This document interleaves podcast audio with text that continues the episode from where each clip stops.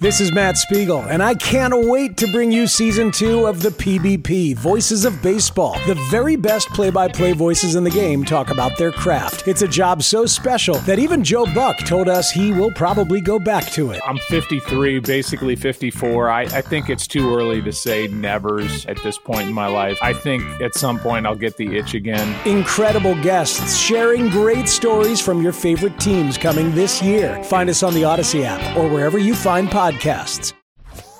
We've got our take cannons loaded and ready. Ready. Absolutely dominant on deep routes. Absolutely dominant on short the routes. Boys are back, baby. Excellent separation against man coverage. This is Reception Perception, the show. Yo, what's cracking, everybody? James Koh, Matt Harmon here with you. It's Reception Perception, the show. Matt, my guy, week one is almost in the books as we record here on uh, Monday afternoon before the uh, Monday Night Football game. How are you feeling, my friend? It's good that football is back. Dude, it feels so good to have football back, to be able to react to real games, to project upcoming matchups and stuff like that. Um, right. Also, I just want to say it feels great to have Sterling Shepard and Curtis Samuel back in our lives, baby. Some old RP, yeah, some old RP favorites, boy. absolutely crushing it in oh week one. God. That Everything so else, eh, funny. The rest of the season, whatever. Honestly, I don't care. Uh, the rest, the, I feel good now. what about if, if beyond all odds, somehow, some way, Sterling Shepard cracks one thousand this year?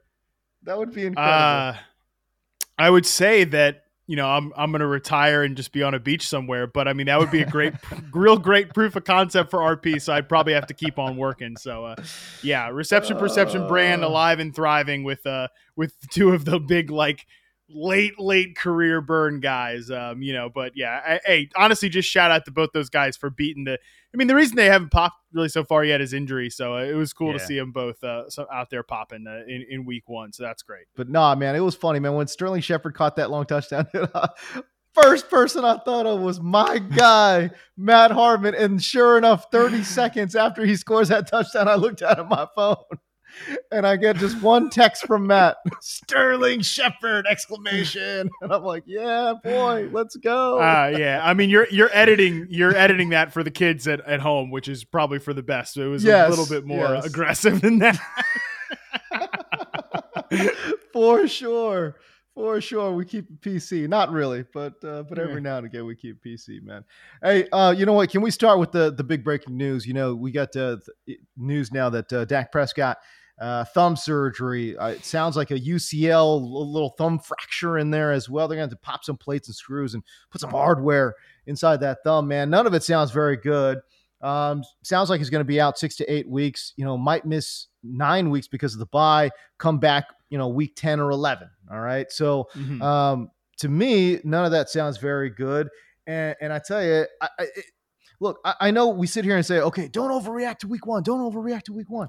But my guy, CeeDee Lamb, looked lost in the woods. Dude, yeah. I don't know what to think about CeeDee Lamb going forward. Certainly, we have to downgrade him in fantasy, but just in terms of real life football and in fantasy, what do we think about CeeDee Lamb? Well, a couple of things here. I mean, it's pretty tough to script a more troubling start to a season than what the Cowboys had last night. Uh, so we're recording this on Monday, so Sunday Night Football pretty tough to to script something more troubling than that. And you know, that was honestly even before the Dak Prescott injury, James. I mean, right. the, the Dak injury hammered it home, but you know, CeeDee what had like 11 targets, two 11 catches on the night.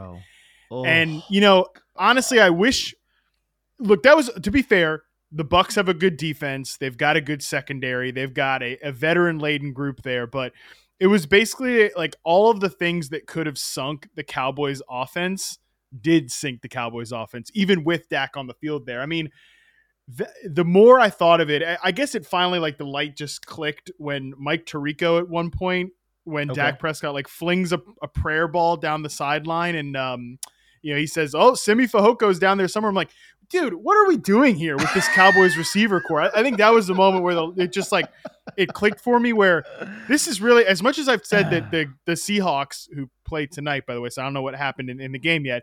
the Seahawks are running out an unserious quarterback situation with uh, Geno Right. Smith and, and Drew Lock. That is an unserious wide receiver corps. You know, I had somebody ask me, do you so do you think like CeeDee Lamb is a legit number one receiver? And I, I do think the answer is yes. Like I think he can be a legit number one receiver. But honestly, it doesn't matter if you're a legit number one receiver when the rest of your guys are like maybe, maybe five and sixes on on a on a roster. And like they're having to roll like Noah Brown. I, I can't even remember the UDFA that they threw out there last night, and like Simi Fehoko, like I mentioned. I think it was some, Houston or what or whatever was the guy that Uh, they played Dennis over Tolbert. Dennis Houston. Dennis Houston. Right. Like uh, here's the deal, man. Who I, the hell is Dennis Houston, bro? Like what? I, I know, I know, and and I I get it. Like I, I get it that you there's been some problems in the in the Dallas receiver corps. Like we knew Michael Gallup wasn't going to start the season on time. right. That he even laughed that suggestion off. Although you know Jerry's rushing him back at some point now soon. Oh, for Um, sure. for sure. For but, like, sure. Clearly, Jalen Tolbert wasn't ready for prime time. They they made him a game day healthy scratch in this one. Um, and That we know that James that was surprising. Yeah. That was surprising, but I guess beat reporters had said he'd had an up and down summer. There were some moments, and then he also Right. had some bad moments, whatever. And then we know that James Washington is out for multiple months because of foot injury. But your your receiver corps shouldn't completely fall apart because James F. and Washington and like a day three or a round three rookie aren't is not ready to play. Like that's that's just it's Yeah. bad planning by the Cowboys. Also, they had a bad offensive line. And like you, honestly, you I'm gonna go back and obviously like chart CeeDee Lamb and watch him and stuff like that. But at the same time, like I know exactly what happened just watching that game last night. Like you could see the Cowboys were just being squatted on by the Bucs defense. Like when your guys down the field are freaking Noah Brown and Simi Fehoko and the boys, like you don't respect anything deep, especially when you have pass protection problems because your offensive line got hurt in the middle of the game. Right. It was just an all-out disaster situation. Like I think, see, everybody out, you know, folks that know reception perception and know my stuff, like you know, I don't put a lot of stock into like the average separation as a as like a talent metric, you know. But like next gen stats did show that CeeDee Lamb had 1.9 yards of separation last night. Like I don't, and I don't think that's a CeeDee Lamb problem. It's like I don't think Dak Prescott attempted a non-tight window throw all night because That's the defense was just squatting on zone, the in, uh, in zone coverage in the short to intermediate areas all night. It was a disaster. Just like when we we're talking about the woes for the Rams and how the Bills are just so damn good defensively. Yo, Tampa Bay is one they're of the two or three best defenses in the NFL. I don't care what anybody tells me. You know what I mean? Like, where do you beat these guys? And then when you're talking about an offensive line, who, by the way, suffered more injuries as the game went along as well. Uh, boy, that's tough. That's that is really really tough. So um, Dak could have played. It was just a complete system meltdown there Yeah. in Dallas. Yeah. All right. So the question though becomes, looking forward, what do we think about CeeDee Lamb? Because man, I think the number one narrative I think I heard and read is that CeeDee Lamb is not a true number one. I could not disagree more, and I know you're in that same camp as well. yeah. But what does it look like for CeeDee Lamb moving forward? Yeah, man, I, I don't know. I just it's going to be a disaster. Like, it, by the way, like Cooper Rush, the guy they're probably going to start for the foreseeable future. Like, I don't, you know, it's talking about like the Cowboys are looking to trade for Jimmy Garoppolo. Like, they, they're not trading for Jimmy Garoppolo. The 49ers are not trading the Cowboys of all teams, the Jimmy Garoppolo. Uh, Right. I, it's like they're probably not going to find some immediate answer somewhere. Plus, like onboarding a quarterback in the middle of the year is always tough. So Hey everyone, this is Bret Boone. Would you know it? I've got a podcast going strong in our fourth year. Tune in as I sit down with my friends, some of the biggest names in sports, media, entertainment, for a lot of fun and in depth conversations. As you know, baseball's been my life. It's been in the family for a long time, but it's a lot more than that here. It's sort of like taking a ride in a golf cart around a beautiful track. Join me every week for multiple episodes on the Bret Boone podcast, available on the Audacy app or wherever you get your podcasts. they're probably rolling with Cooper Rush, who was a guy that they cut off the roster. I mean, they I know. obviously they brought him back, but that's what they thought of Cooper Rush. So I, don't thought know. I thought he actually played okay at times last year. Uh, I don't think he's yeah, the, the, worst- Vikings was it the Vikings game on Halloween? I think it was that he had to start. He's not the worst backup quarterback in the NFL. Let's be real. Now that being said, the one person that you know what would get people excited about uh, playing quarterback there in Dallas, that'd be the great beard of Ryan Fitzpatrick. Could you imagine they lure Ryan Fitzpatrick out of the TNF booth and just throw him out there playing for the star, man? That that would generate some waves. I don't know how good it would be, Matt, but let me tell you something. I'd be excited about it. I would be excited about it. Yeah, yeah, I, I would be excited too, but I bet Fitz is like just loving retirement and TV and stuff like that. I, I doubt that happens, but it would be nice. It'd be funny. It'd be, nice. It'd be funny if he was like 300 pounds and just like completely just gave up, you know. But but we'll see. We'll see. Yeah, what did he say the one like time when uh, there was a clip of him running uh, when he was with the Dolphins? Uh, it like went viral on Twitter, and he looked a little uh a little heftier. He was like, "Yeah, I had too much birth, a little too much cake at like kids' birthday parties all, all, summer."